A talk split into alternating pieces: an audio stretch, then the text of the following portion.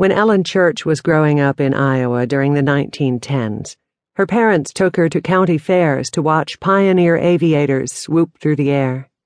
Mesmerized by the goggled pilots performing aerial acrobatics, Church let her imagination soar. She wanted to fly. But at the time, aviation was just a fledgling technology, and flying was considered a soul stirring yet risky venture for intrepid explorers. The vast majority of Americans had never been on an airplane.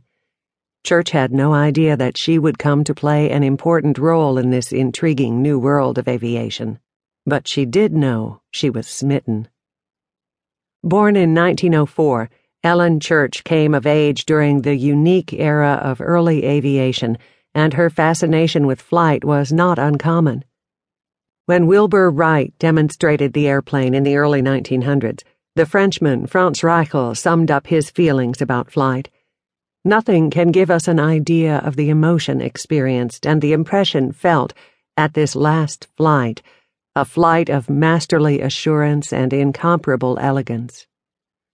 Europeans were so awestruck by flight that, in the 1910s, a group of Italian artists called the Futurists declared the airplane the foundation of a new theory of literature, aero poetry which expressed all the feelings, emotions, and reactions unknown to those accustomed to crawl on the surface of the earth.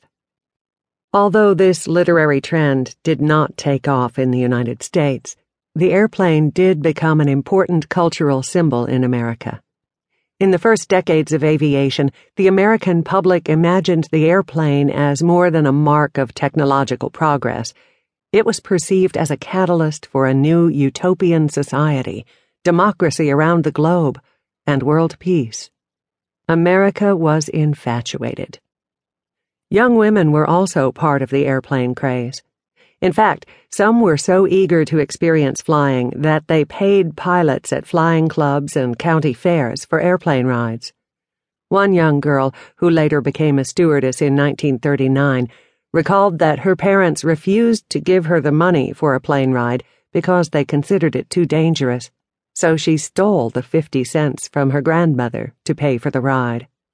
At the time, women aerial enthusiasts could even earn a living as barnstormers, stunt pilots who traveled across the country performing treacherous aerial feats such as plane to plane transfers via hanging rope ladders. The illustrious Ruth Law, a particularly successful female aviator, for example, earned $9,000 per week performing airborne stunts. Law's tour de force? Climbing out of the cockpit onto the wing. I used to gape at Ruth Law and think that she was the most wonderful person I ever saw, Ellen Church recalled. I thought if there was any one thing I wanted to do, it was to fly one of those machines just the way she did. Even though Ellen Church could not get aviation out of her mind, she chose a more practical route. Nursing was one of the few mainstream professions open to women at the time, so Church attended the University of Minnesota's nursing school, and in 1926, after graduating, she took a position at San Francisco's French Hospital.